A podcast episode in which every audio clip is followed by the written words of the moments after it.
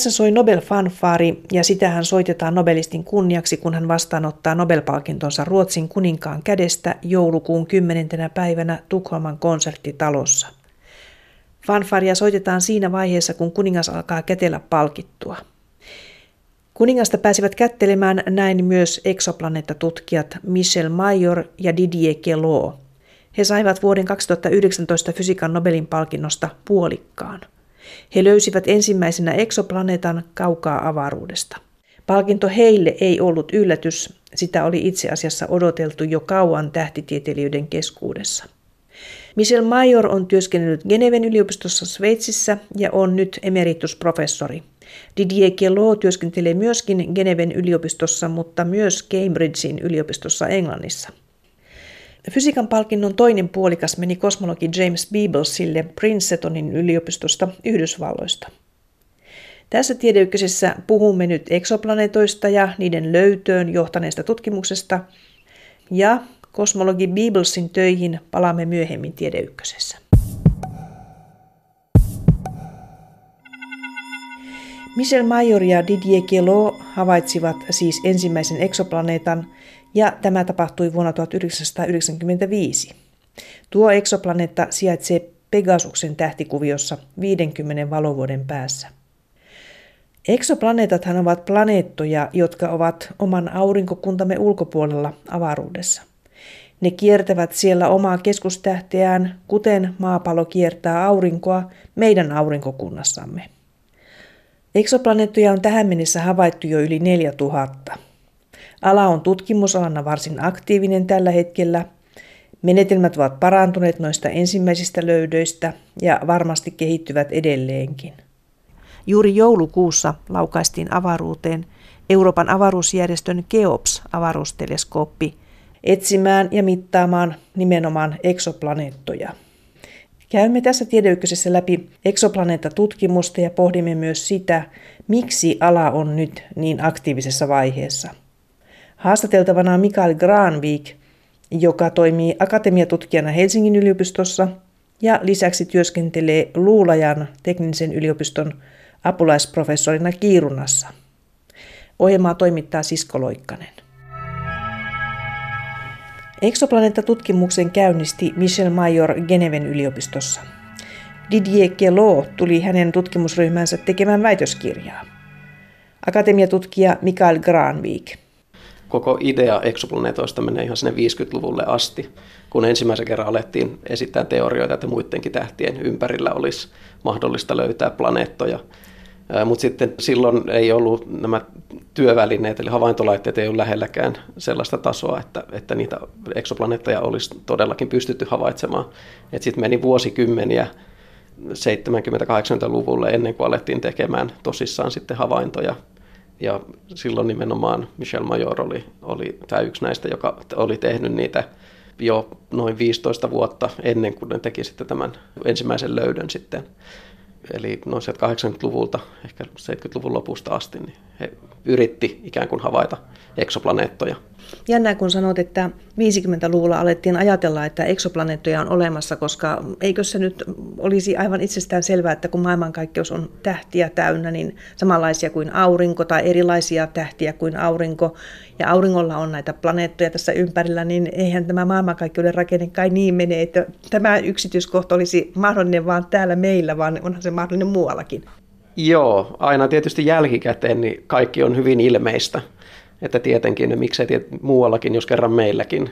Mutta siihen aikaan täytyy muistaa, että meillä ei ollut minkäänlaista todistusaineistoa, että näin olisi. Et tietysti tänä päivänä sitä voi verrata ehkä siihen, että, että osa ihmisistä esittää, että elämää voisi olla muualla maailmankaikkeudessa. Ei tarvitse mennä hirveän monta vuotta taaksepäin, kun tällaiset ihmiset oltaisiin tai tutkijat oltaisiin leimattu täysin hölmöiksi että miten ihmeessä siellä voisi olla mitään elämää, että, että aurinkunta on täysin ainutlaatuinen. Ja tänä päivänä se alkaa olla, nyt kun on enemmän tutkimuksia maan päältä tällaisista ekstremofiileista ja muista, niin tiedetään, että elämä pärjää aika erikoisissa olosuhteissa ja se, että siis ylipäätään elämää voitaisiin löytää, niin ei nyt ole ihan niin kaukaa haettu ajatus enää. Niin samalla tavalla eksoplaneetat myös oli aikanaan, ne oli niin kuin jossain mielessä skifiä, että joo, kyllä periaatteessa ei mikään tietysti puhu sitä suoraan vastaan, etteikö niitä voisi olla, mutta tiedemaailmassa niitä ei ole olemassa, koska ei, ei ole osettu minkäänlaista todistusaineistoa.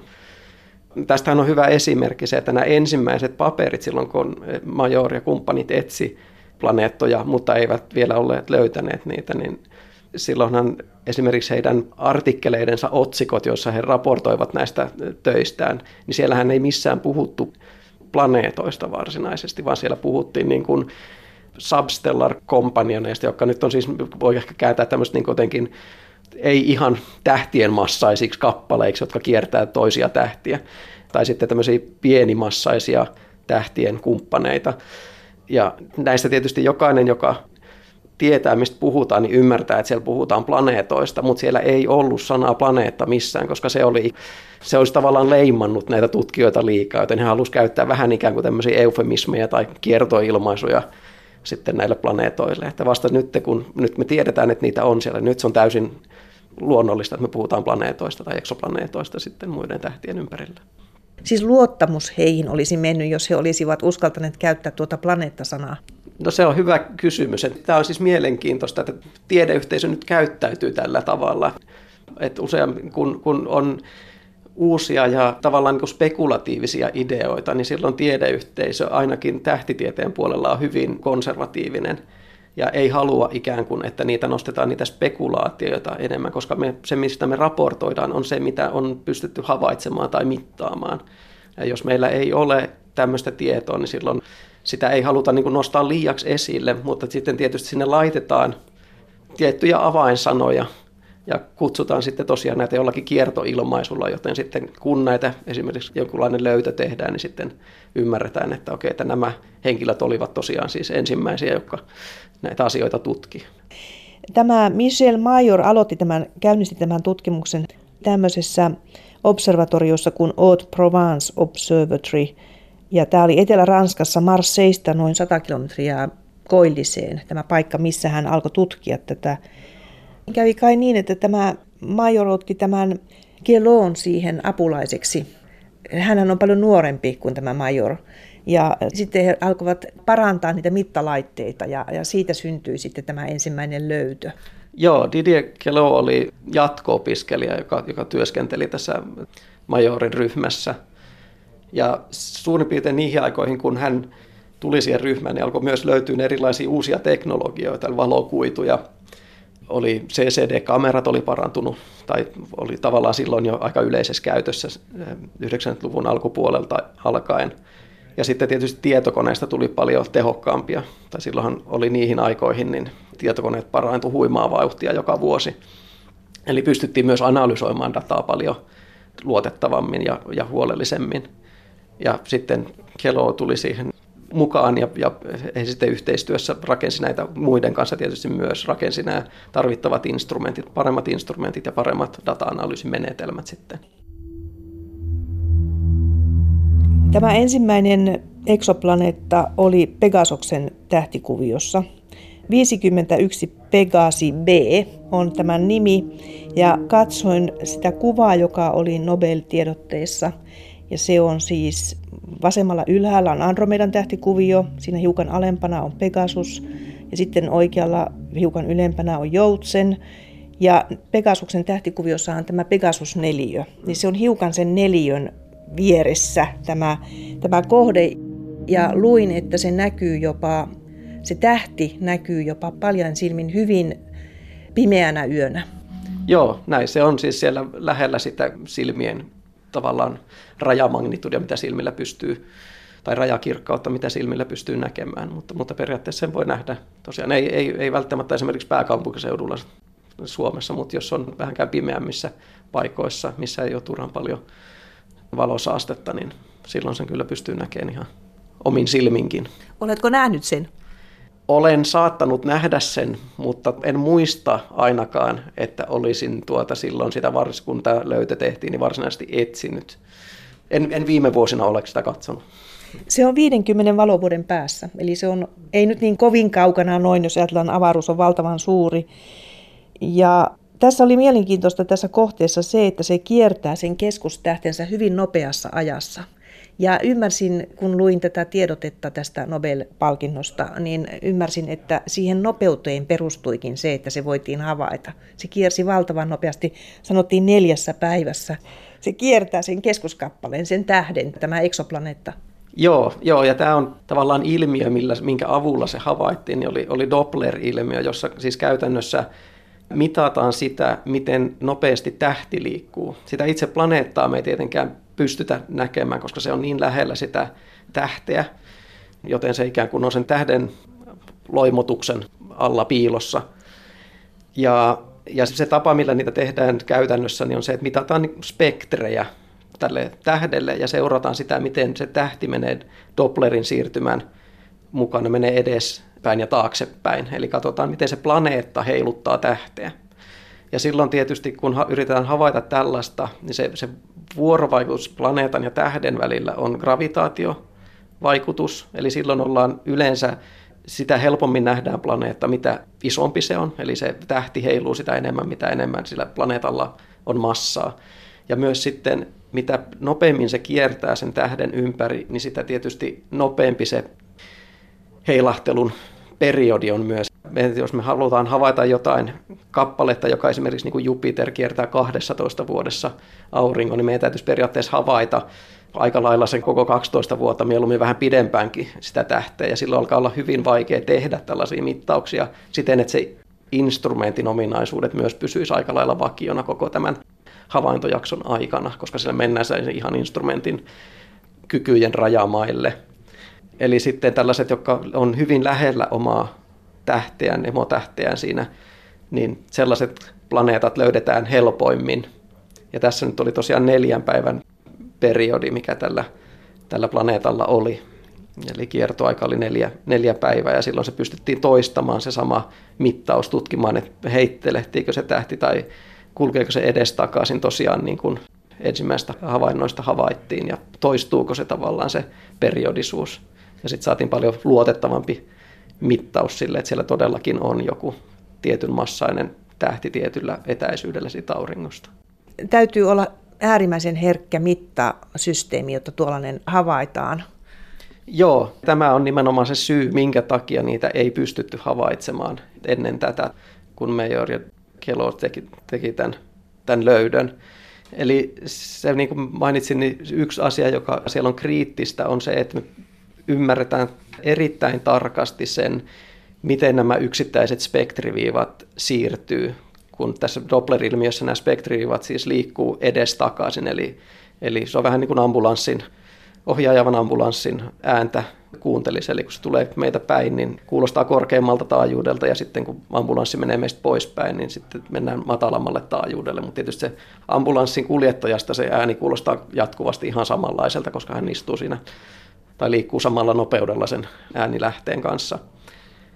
Ja nyt kun sitä yritetään havaita sitä tähden liikettä, niin käytännössä siellä piti päästä sellaiseen nopeuteen, kun luokkaa sanotaan 10 metriä sekunnissa ennen kuin aletaan nähdä näitä eksoplaneettojen vaikutuksia siihen emotähteen. Ja jotta me päästään siihen, niin se täytyy erittäin tarkasti ymmärtää, mikä se tähden spektri on, ja varmistaa, että se ei muutu ajansa saatossa. Joten sitä, mitä aikaisemmin oli käytetty, niin oli se, että kun tämä tähden valo tulee siihen teleskooppiin, niin ennen kuin sit se menee spektri, tähän tavallaan spektrometriin, niin se kulkee tällaisen kaasun läpi, jolle tunnettiin sitten erittäin hyvin se, sen kaasun spektri. Ja sillä käytännössä kalibroitiin. Eli se kaasu on ollut esimerkiksi fluorivetyä tai jodimolekyylejä, ja sitten me tiedetään hyvin tarkasti se spektri ja sillä pystytään sitten kalibroimaan, eli katsomaan jatkuvasti, että miten se spektri muuttuu suhteessa tähän kalibraatiolähteeseen. Ja nämä tiedot, että mitä siihen kannatti tehdä, niin nämä on itse asiassa eh, herralta, joka sai, nyt en muista nimeä ulkoa, mutta joka sai siis eh, kemian Nobelin molekyylispektroskopiasta. Eli tämä niin kuvaa sitä, että miten tähtitieteilijät, tai siis tutkimus yleensäkin, niin käyttää menetelmiä, mitä keksitään muilla tutkimuksen osa-alueilla ja sitten hyödyntää niitä omassa työssään. Ja siellä niin kuin nämä, jotka teki hyvin tarkkoja mittauksia molekyylistä spektroskopiassa, niin he pystyi sitten antaa vinkkejä siitä, että miten tällainen supertarkka spektroskooppi pitäisi niin kuin rakentaa miten se pitäisi kalibroida oikein. Sitten se tehtiin tällä tavalla, niin kuin he suositteli.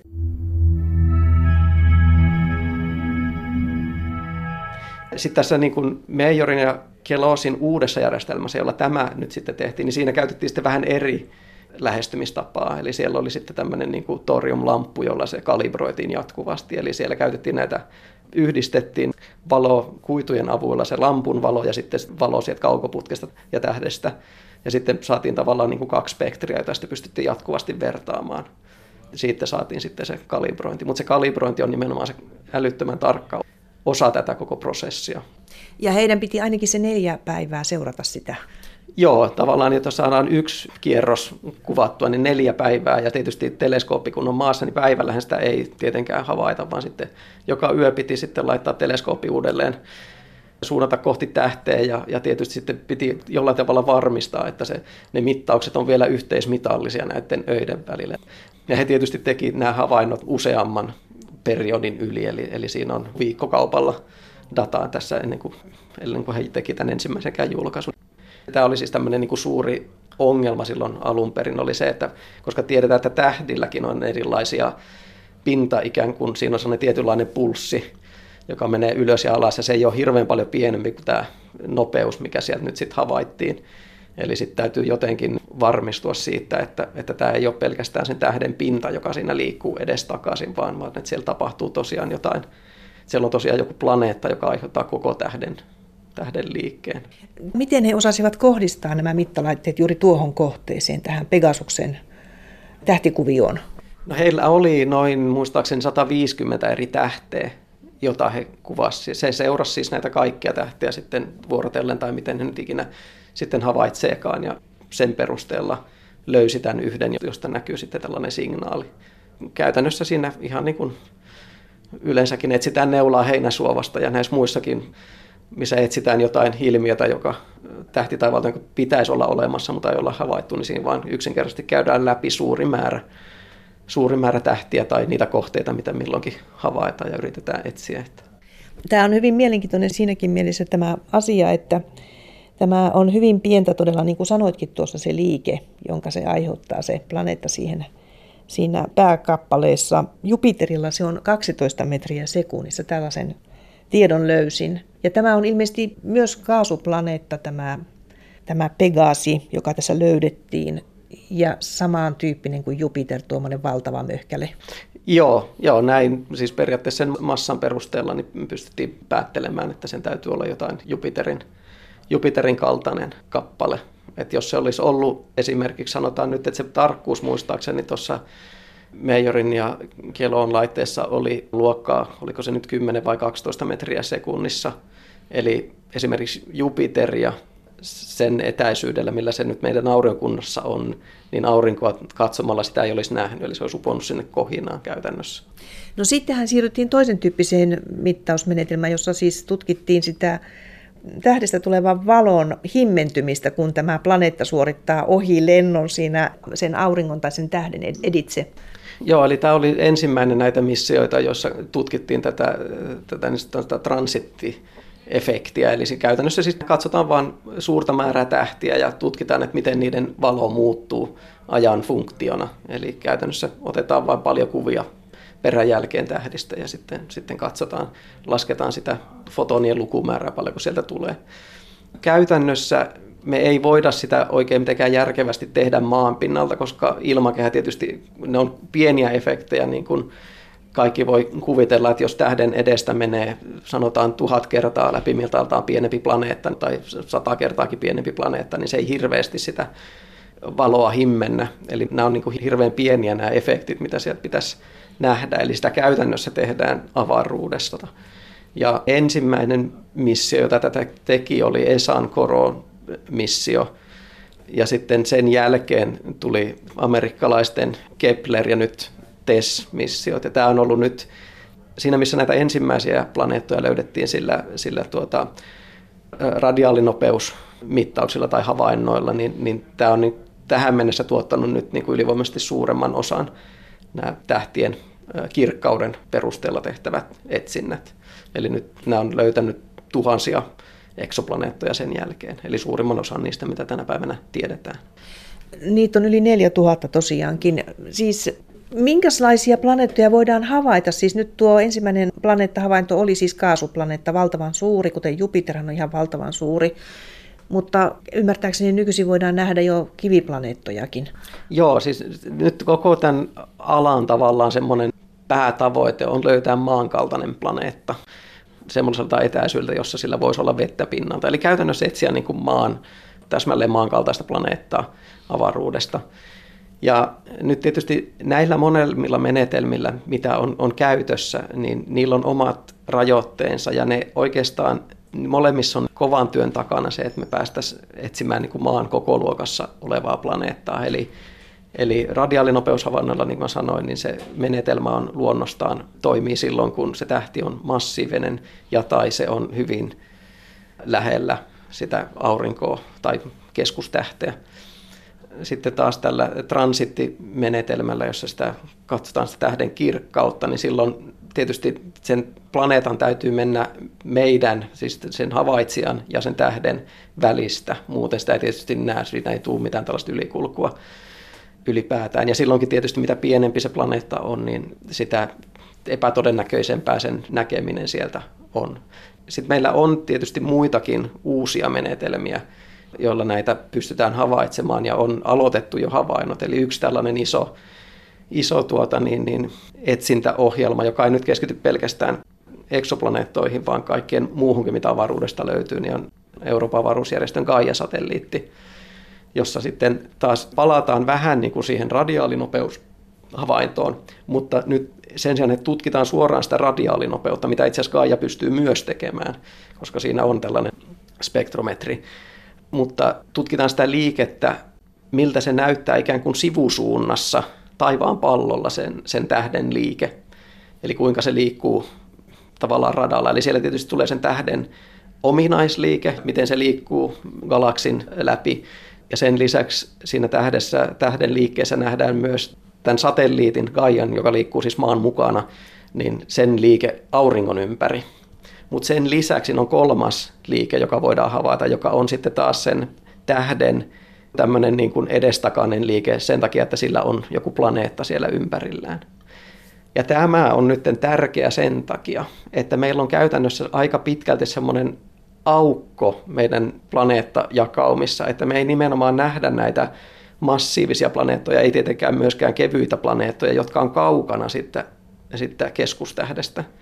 Mutta näillä astrometrisilla, niin sanotulla astrometrisilla mittauksilla, jossa me katsotaan sen ikään kuin liikettä taivaanpallon tasossa, niin näillä me, me ei olla niin kuin sidottuja hirveästi siihen, siihen, siihen, että me tarvittaisiin olla välttämättä, siihen periodiin ikään kuin. Me saadaan, jos me tehdään havaintoja miljardeista tähdistä tai miljardista tähdestä, niin me saadaan näille kaikille, no ei nyt ihan kaikille ihan tarpeeksi tarkasti, mutta niille, joille me saadaan se tarpeeksi tarkasti, niin me pystytään seuraamaan sitä vaikka kymmenen vuoden ajan.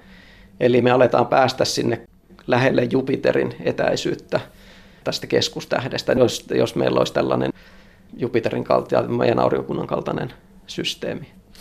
Nämähän ovat linnuradassa nämä eksoplaneetat, mitkä on nyt havaittu, että kuinka kauas linnuradassa voidaan mennä ja havaita eksoplaneettoja tuolta kaukaisuudesta. Onko se niin, että linnunradan yli ei voida vielä mennä? Joo, no ei ainakaan linnunradasta ulos sanotaan. Ei nähdä edes lähellekään vielä linnunradan keskustaa.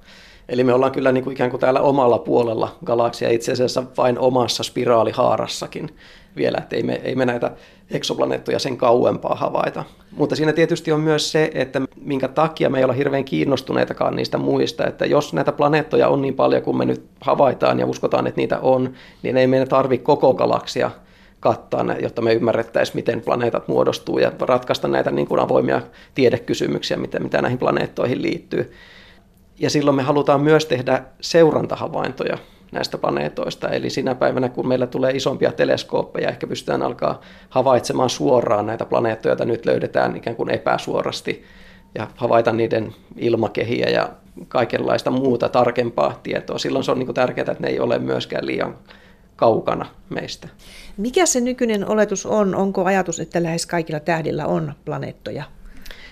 Joo, tästä tietysti, koska me tietysti havaitaan niin pientä osaa niin planeetoista ja meillä on nyt muutama tuhat tai nelisen tuhatta planeettaa ja nämä on noin kolmessa tuhannessa erillisessä järjestelmässä tai erillistä keskustähteä, niin näiden perusteella että se sen sanominen ja sitten tietysti meillä, me ei tiedetä ihan tarkkaan vielä, mitä me ei löydetä ja kuinka paljon siellä on ikään kuin näitä kohteita, mitä me ei löydä. Näitä on niin kuin hyvin vaikea nyt sanoa mitään ihan varmaa, mutta, mutta sanoisin, että se suuruusluokka nyt on ainakin se, että noin keskimäärin jokaisella tähdellä pitäisi olla vähintäänkin planeetta, yksi planeetta. Niitä tähtiä ei mielellään ole yksin. No se tavallaan planeetat muodostuu nykyisen ymmärryksen mukaan aika lailla suoraan siitä sen jälkeen, kun tähti on muodostunut ja sitten ylijäämämateriasta. Että se ei ole mikään yllätys. Ja nyt kun me tiedetään, että niitä on olemassa, niin nyt kyllä kaikki mallit näyttää, että niitä muodostuu. Että se on niin luonnollinen osa tähtijärjestelmän syntyä. Ja kun puhut tuossa nyt ylimäärämateriaalista, niin mitä tarkoitat? No siis tähdethän koostuu pääasiassa vedystä ja heliumista. Ja sen jälkeen kaikki raskaammat alkuaineet, joita on, on sitten pölyissä ja erinäköisissä kaasuissa ja muuta, niin ne on sitten tietysti tämmöisessä niin kuin kiekossa siinä tämän syntyvän tähden ympärillä ja siitä muodostuu sitten, sitten planeettoja. Kun katsotaan eksoplaneettoja nyt näillä uusillakin laitteilla, maata kiertävillä satelliiteilla, niin voidaanko nähdä, minkälainen planeetta se on? Siis rakenteellisesti. Kuinka pitkälle päästään sisään siihen rakenteeseen? Minkälainen se on, koska planeettoja on tosiaan meidänkin aurinkokunnassa ihan kahta tyyppiä. Hmm. Ovat nuo ulkoiset kaasuplaneetat ja sitten nämä sisemmässä olevat, jotka ovat ihan kiinteäkuorisia. Joo, no siis ne perussuureet, mitä me saadaan se riippuu vähän siitä havaintomenetelmästä ja tavallaan se, missä me parhaiten saadaan tietoa niistä on, jos saadaan havaittua tämä tähden liike sekä siten, että havaitaan sitä, sitä radiaalinopeutta, että sitten tehdään myös tällainen ylikulkuhavainto. Nyt tämä on tietysti pieni osa sitä kaikkia mahdollisia planeettoja, koska se riippuu ihan siitä, että missä kulmassa nämä planeettajärjestelmät on meihin nähden. Mutta silloin kun nämä molemmat mittaukset pystytään tekemään, niin silloin me itse saadaan estimaatti sekä massalle että koolle. Ja silloin sen avulla me tietysti pystytään johtamaan tiheys. Ja se on oikeastaan se, mihin monet mallit näistä eksoplaneetoista tänä päivänä perustuu, on se niiden niin kuin tiheys. Ja sitten on tietysti lukemattomia malleja nyt kehitetty siitä, että okei, että jos on tällainen tiheys planeetalla, jos se on näillä etäisyys ja tämmöisiä lämpötiloja, niin tämän tyyppinen planeetta voi olla kyseessä. Eli se perustuu käytännössä siihen. Sitten on pienestä osasta planeettoja meillä on myös havaintoja näistä kaasukehistä tai ilmakehistä niiden ympärillä. Ja silloin, silloin se tavallaan se mittaus, mitä niistä tehdään, on se, että mitataan ensin eh, tähden spektriä silloin, kun se planeetta ei ole siinä, tällaisen ylikulun aikana siis. Sitten sen jälkeen mitataan tämän tuota, eh, yhdistettyä tähden ja planeetan spektriä. Ja sitten otetaan näistä kahdesta erotus, jolloin planeetan spektri jää sitten jäljelle sinne. Ja sitten sen perusteella pystytään sanomaan, että mitä siellä on. Sitten siellä on, on, on havaittu esimerkiksi hiilidioksidia ja vettä on havaittu näillä planeetoilla. Spektri kertoo sen molekyylirakenteen, mitä sieltä löytyy. Joo, joo. Tietysti näissä on nyt, kuten olettaa saattaa, niin nämä spektrit ei ole mitään hirvittävän tarkkoja, että niissä on kyllä isot epävarmuudet, mutta ainakin jotain osviittaa saadaan siitä, että mitä, mitä sieltä voisi löytyä. Ja tietysti se, mitä se nyt eniten haluttaisiin varmaan löytää, niin on metaania, koska se nyt alkaisi kertoa sitten, että nyt siellä saattaa olla jotain elävääkin. Ja tietysti täytyisi, olisi hyvä, jos löytyisi hyvin maankaltaisia planeettoja, että, että sitten voisi vähän vetää yhtäläisyyksiä sitten maan biologiaan ja, ja, ja tutkia, että minkälaisia ilmiöitä siellä voisi tapahtua. Onko niitä löytynyt maankaltaisia? Muistan tällaisen uutisen kuulleeni, että oletettiin, että joku planeetta olisi maankaltainen. Joo, se maankaltaisuuskysymys on hieman haastava, koska tietysti jos ajatellaan pelkästään, katsotaan pelkästään planeettaa, niin silloin tietysti on muistaakseni jo e- löydetty on näitä maan kaltaisia, jotka on karkeasti maan kokoisia. Mutta sitten usein on niin, että se keskustähti ei ole sit auringon kaltainen välttämättä. Ja näin, niin että kaikki palaset loksahtaa paikalleen, niin tämä on nyt se, se haaste näitä planeettoja alkaa olla niin paljon, että mun muistaakseni ei ole nyt ihan täysin niin kuin vastaavaa kuin, kuin maa-aurinko systeemi, niin ei ole löytynyt. Entäs sellainen planeetta, jossa olisi sekä tuo vesi että metaani? No se olisi tietysti mielenkiintoista löytää, että sille, sille varmaan saisi aika hyviä otsikoita aikaan. Toimiiko tämä sillä tavalla, että nyt kun tätä mittausaineistoa saadaan, niin sitten niitä voidaan syöttää tietokoneelle ja lähteä mallintamaan ja sitten saada lisätietoa siitä, että miltä se maankaltainen planeetta näyttäisi kaukaa avaruudesta katsottuna? Joo, siis näitähän on tehtykin mun mielestä joistakin avaruusmissioista, että on ainakin sitten ollut ideoita vuosikymmeniä, muistaakseni jo, että käännytään takaisin, kun luotain lähtee poispäin maasta, käännytään takaisin ja otetaan kuva maasta ja yritetään katsoa, että miltä planeetta näyttäisi, maankaltainen planeetta näyttäisi avaruudesta ja pystytäänkö sitä nykyisillä menetelmillä sitä mittaamaan.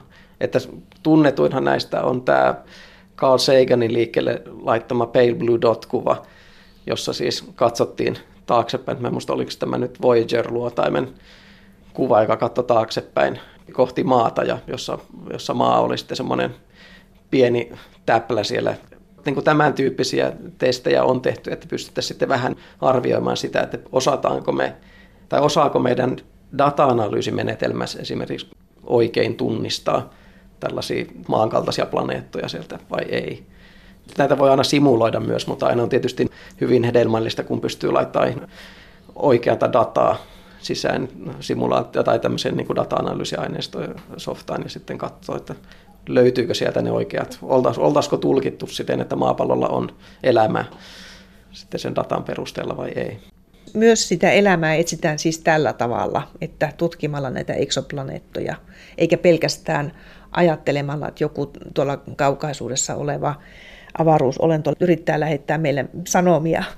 Joo, mä sanoisin, että jos katsotaan sitä täältä niin kuin tähtitieteen sisältä päin, niin tämä on, on selkeästi se, niin kuin se pääasiallinen tapa etsiä elämää avaruudesta. Et tietysti eniten tietysti voisin veikata, että suurta yleisöä kiinnostaa se, että kuunnellaan, onko siellä joku soittamassa meille, mutta, mutta sanotaanko, että nyt me ei sitä ehkä tähtitieteen keinoin sellaisia, että me ei yritetä puhelimella välttämättä kuunnella. Siis tähtitieteen laitteistoja tietysti käytetään näissä, kun kuunnellaan eri tähtiä radioalueella ja muuta, mutta, mutta se, millä nyt oikeasti yritetään tutkia, niin onko elämää, me ei välttämättä tarvita älykästä elämää tai sellaista elämää, tai jopa sellaista elämää, joka pystyy niin rakentamaan laitteita, että soittaa toiselle planeetalle, vaan me etsitään nyt ihan niin kuin, voi olla hyvin alkeellistakin elämää ja silloin katsotaan, että mitä se, minkälaisia signatuureja se, se hyvin alkeellinen elämä tuottaisi.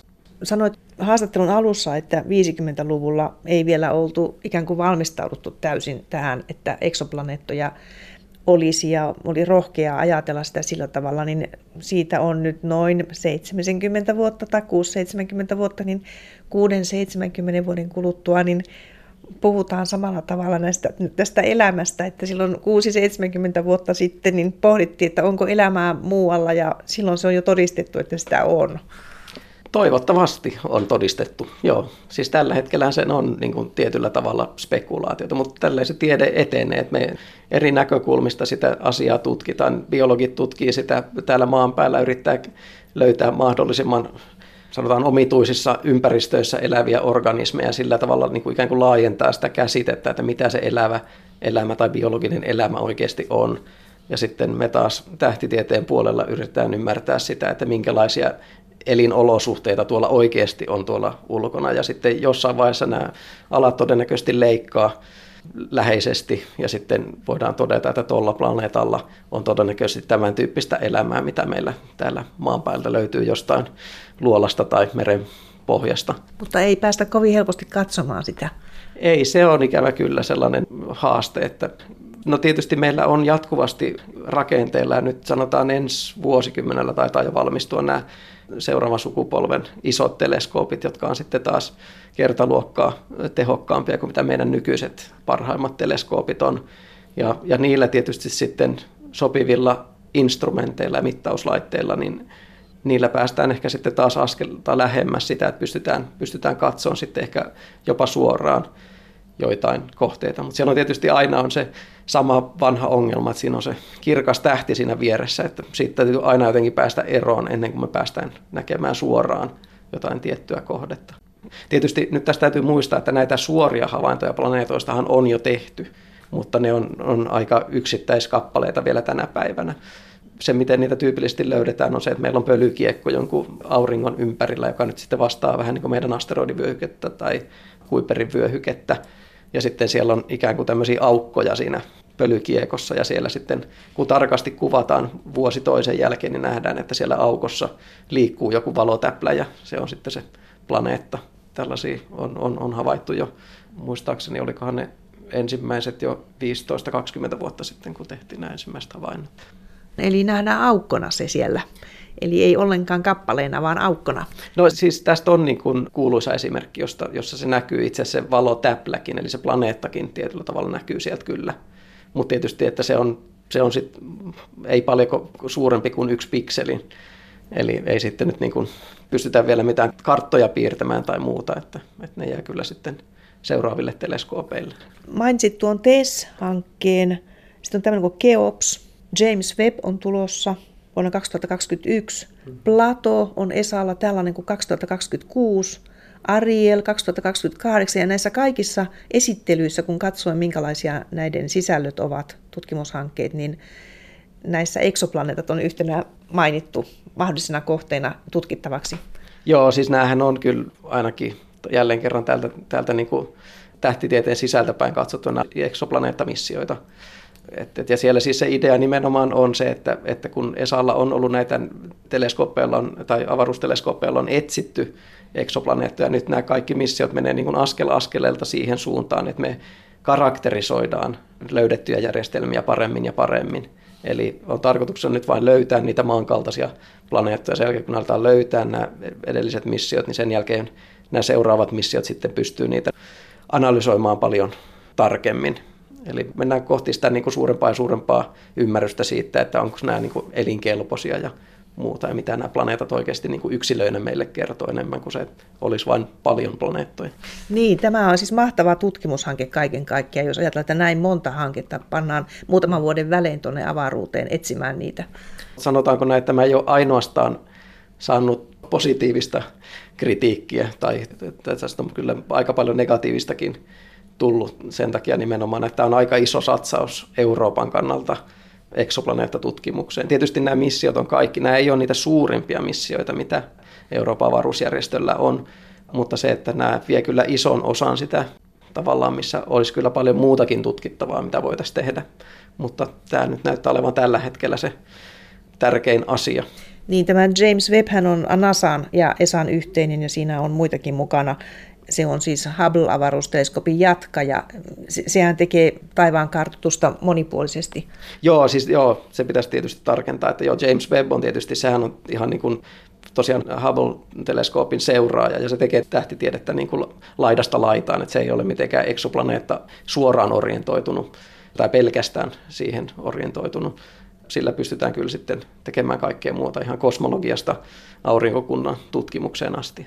Onko se niin, Mikael Granvik, että tämä tieto, joka tapauksessa eksoplaneettatieto, niin se auttaa meitä ymmärtämään paremmin sitä, että miten tämmöinen aurinkokunta syntyy? Joo, tämä on yksi niitä isoja asioita, joita, joita eksoplaneettatutkimus on tuonut myös meidän oman aurinkokunnan ymmärtämiseen. Eli jo 80-luvulla tehtiin semmoinen niin teoreettisessa ja numerisissa mallinnuksessa tehtiin semmoinen havainto, että nämä isot planeetat pystyy liikkumaan radoillaan. Eli ne ei ole aina, ei ole syntynyt, sanotaan vaikka Jupiter, ei ole syntynyt sillä paikalla, missä sen, me nyt nähdään se, vaan ne liikkuu siinä kiekossa, materiakiekosta, josta nämä planeetat syntyy. Se on ihan luonnollista, siellä törmätään kappaleisiin, siellä kappaleita nämä isommat planeetat viskelee eri suuntiin ja ne menettää tavallaan omaa energiaansa ja silloin ne, niiden radat muuttuu ja ne liikkuu ikään kuin lähemmäs ja, ja sitten tietyt ehdot kun täyttyy, niin myös kauemmas sitä keskustähdestä. Ja tämä oli tietysti yksi sellainen iso asia, joka tavallaan sai varmistuksen näistä eksoplaneetoista siinä, että me alettiin löytää nimenomaan näitä planeettoja, jotka on hyvin lähellä omaa keskustähteen. Ja ne oli tietysti ensin, kun näitä havainnot tehtiin, niin kukaan ei oikein uskonut, että tämä voi olla todellista, mutta silloin teoreetikot osoitti, että tämä on täysin mahdollista ja tämä on niin kuin havaittu jo aikaisemmin, että, että tämä on odotettavissa, mutta että se, että kuinka tärkeää se on, nämä planeetat on, on liikkunut, niin on, on tavallaan ollut ehkä semmoinen yksi iso asia, mikä on sitten muokannut meidän ymmärrystä aurinkokunnasta. Eli nyt uusimmat teoriat, tai nyt se tavallaan se, mitä me nyt ymmärretään planeetoista, niin on nimenomaan se, että, että Jupiter ja Saturnus ja kaikki nämä jättiplaneetat on liikkunut edestakaisin aurinkokunnassa ja selittää muun muassa sen takia, minkä takia Mars on, on niin paljon pienempi kuin muut maankaltaiset planeetat ja minkä takia meillä on tietynlainen sekoitus erityyppisiä asteroideja asteroidivyöhykkeessä ja minkä takia meillä on Kuiperin vyöhyke. Ja siinä on niin kuin liuta tämmöisiä asioita, jotka on saanut selityksen siitä yksinkertaisesta asiasta, että planeetat tosiaan pystyy liikkumaan edestakaisin. Ja sitten jos mennään tavallaan siihen, mitä ne meille täällä maan pinnalla pystyy tekemään, niin, niin nyt kun me aletaan havaitsemaan näiden planeettojen ilmakehiä, niin silloin me pystytään alkaa myös saamaan tilastollista tietoa erityyppisistä ilmakehistä ja siitä parempaa niin kuin testiaineistoa sille, että kun meillä on malli jostain ilmakehästä, kuten esimerkiksi maan, maalle, me pystytään testaamaan sitä, että toimiiko nämä kaikki prosessit samalla tavalla eri planeetoilla. Siinä tulee sitten tämmöistä edestakaista informaation kulkua, niin luulen, että nämä ennen pitkään nämä, myös nämä eksoplaneettojen ilmastomallit niin pystyy auttamaan meitä ymmärtämään paremmin myös sitä ilmastotieteilijöitä ymmärtämään paremmin meidän maan, oman planeettamme ilmastoa. Eli tämä ei ole pelkästään niin kuin ikään kuin akateemista tai tämmöistä suurten kysymysten tutkimista, vaan hyvin konkreettista siitä, että me ymmärretään paremmin, miten meidän oma ilmasto käyttäytyy. Erittäin ajankohtainen aihe. Joo, näin on. Muistatteko vielä Oumua muan? Sehän oli se merkillinen kappale, joka tuli aurinkokuntaamme ulkoavaruudesta ja jota spekuloitiin jopa vieraan sivilisaation avaruusalukseksi. Oumuamua havaittiin lokakuussa 2017. Siitä julkaistaan tiedeartikkeleita ja kirjoitellaan yhäkin aina silloin tällöin. Akatemiatutkija Mikael Granvik Helsingin yliopistosta. No Oumuamua, joo, kyllä siis havaintoja me ei enää sitten saada, mutta, mutta tietysti mallinnus ja tämä muu työ kyllä tietysti jatkuu.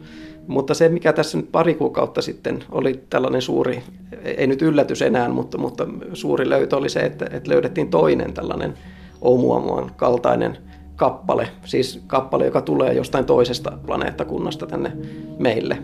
Tällä kertaa se kappale nimeltään nyt Borisov, tämän Krimillä työskentelevän harrastelija, tähtitieteilijän mukaan, niin näyttää periaatteessa ihan samalta kuin kaikki muutkin komeetat aurinkokunnassa.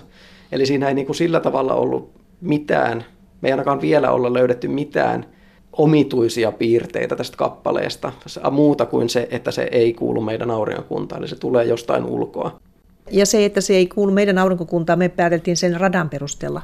Joo, nimenomaan sen rata on tällainen hyperbelirata, joka, joka ei ole sidottu aurinkokuntaan. Eli se tulee vain tästä meidän tavalla aurinkokunnan sisäosista lähiohituksen ja, ja sitten katoaa taas tuonne tähtien väliseen avaruuteen. Ja tällä kertaa se tulee, se kulkee tuolta äh, asteroidivyöhykkeen sisäosien läpi suurin piirtein siltä etäisyydeltä aurinkokunnassa. Eli se ei tule edes yhtä lähelle meitä kuin Oumuamua silloin tuli.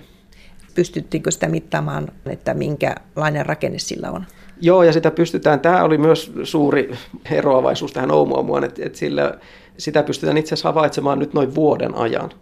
Eli meillä ei ole mikään tulipalokiire nyt, vaan muuta. sitä on havaittu oikeastaan muistaakseni kaikilla suurilla teleskoopeilla ja myös avaruusteleskoopeilla, mutta siinä on myös hyvin paljon aikaa vielä tehdä lisähavaintoja tarvittaessa. Ja se tosiaan havaittiin, kun se oli hyvin kaukana auringosta sen takia muun muassa, että se oli aktiivinen, eli se on ihan tällainen niin kuin kometta. Kometan tyylinen? Joo, kometan mainen, eli sillä on ututäplä ja, ja sitten tulee ne pitkä ole häntä. Ja se ei, ei muuten kuin radan perusteella se ei eroaisi juurikaan aurinkokunnan kometoista, eli jos se rata olisi sattunut oleen tai olisi erilainen, niin se olisi uponut täysin hyvin meidän nykyiseen aurinkokunnan kometta populaatio tai tunnettuun kometta populaatio. Ilmeisesti se on nyt sitten niin, että näitä pystytään havainnoimaan entistä enemmän, että näitä uutisia, tämän tyyppisiä uutisia tulee yhä runsaammin jatkossakin, että varmasti niitä liikkuu niitä kappaleita tuolla. Joo, ehdottomasti. Siis tämä on, jos palataan tuohon tuota, niin, niin Nobel-aiheeseen, niin tässä on myös kyse siitä, että meidän havaintovälineet on parantunut. Eli koko ajanhan näitä kappaleita on liikkunut täällä ja se on tiedetty vuosikymmeniä, että niitä pitäisi olla olemassa. Samalla tavalla kuin, että planeettoja pitäisi olla tähtien ympärillä, vaikka kukaan ei ole niitä havain löytänyt silloin aikoinaan tai ennen sitä Kelosia ja, ja Meijeria, Meijeria, niin kyllä niitä kuitenkin on siellä. Ja samalla tavalla nyt tässä tapauksessa meidän havaintovälineet on parantunut tarpeeksi, että nyt me aletaan niitä löytämään. Ennemminkin niitä tulee enemmän tulevaisuudessa kuin vähemmän. Millä tavalla ne ovat joutuneet tuonne ikuiselle matkalle avaruuden halki? Siis ovatko ne kuuluneet joskus johonkin aurinkokuntaan todella, josta ne on heitetty ulos? Nimenomaan tälle, ja tässä jälleen tullaan takaisin näihin aikaisempiin keskusteluihin siinä, että kun nämä planeetat liikkuu, niin kuin me nyt eksoplaneettojen myötä tiedämme ja tiedettiin niin kuin aurinkokunnan näiden syntyteorioiden perusteellakin myös tiedetään tänä päivänä, että, että planeetat liikkuu edes takaisin. Ja silloin kun tämä planeetat liikkuu ympäriinsä, niin ne myös viskelee sitten planeettoja pois aurinkokunnasta. Ja tietysti tämänäkin päivänä vielä, jos, jos hyvin sattuu ja asteroidi tai kometa tulee sopivasti, tekee lähiohituksen eh, Jupiterin kanssa, niin, niin se saattaa päätyä radalle, joka, joka vie sen pois aurinkokunnasta. Eli nämä nimenomaan joko viskellään silloin alkuaikoina, aurinkokunnan alkuaikoina tai sitten tähtiplaneettakunnan kehityksen aikana. Tässä ei ole niin mitään sellaista niin yllättävää, vaan tämä on aina oletettu, että näin käy, että kaikki se materia ei pysy siinä järjestelmässä, vaan, vaan osa siitä ei kerta kaikkiaan pysty pitämään kiinni vauhdista, vaan katoa, katoaa matkalla. Niin luinkin, että, että avaruudessa on myös tämmöisiä yksinäisiä planeettoja, jotka eivät kuulu mihinkään aurinkokuntaan. Seikkailevat yksikseen tuolla. Joo, siis näitä on tietysti ehdotettuja havaintoja tällaisista planeetoista, orvoista planeetoista on. Niitä valitettavasti, kun niitä havaitaan, niin niitä havaintoja ei voi toistaa, kun ne planeetat tietysti ei itse heijasta tai ne heijastaa valoa, mutta ne ei itse loista, joten me ei nähdä niitä suoraan, mutta niitä on havaittu sitten esimerkiksi tällaisilla menetelmillä, jossa katsotaan, että miten tähdistä tuleva valo kirkastuu tämmöisen niin kuin mikrolinssiilmiön avulla. Ja koska valo sen planeetan ympärillä hieman, hieman taipuu sitten eri tavalla, ja sitten tämä valo tästä takana olevasta tähdestä yhtäkkiä tulee vähän kirkkaammaksi ja sitten tiedetään, että tuossa meni planeetta. Mutta sitä ei voi toistaa, kun emme tiedetä mihin päin se planeetta liikkuu, eikä minkä tähden edestä se saattaa seuraavaksi mennä, niin näitä ei oikein voi toistaa mitenkään, mutta tiedetään, että sellaisia on sellaisia ilmiöitä, joten tällaisia orpoja planeettoja on. Ja jos katsotaan teorioita, niin jopa jotkut teoriat meidän oman aurinkokunnan synnystä sanoo, että meillä pitäisi olla yhdeksäs planeetta tai ainakin yksi lisää tällainen jääjättiläinen, mutta se on sitten aikojen saatossa hävinnyt ja ehkä heitetty ulospäin. No kuka tietää, jos se on se planeetta 9, josta nyt paljon puhutaan, tai planeetta X, joka tuolla aurinkokunnan ulkolaidoilla ehkä seikkailee.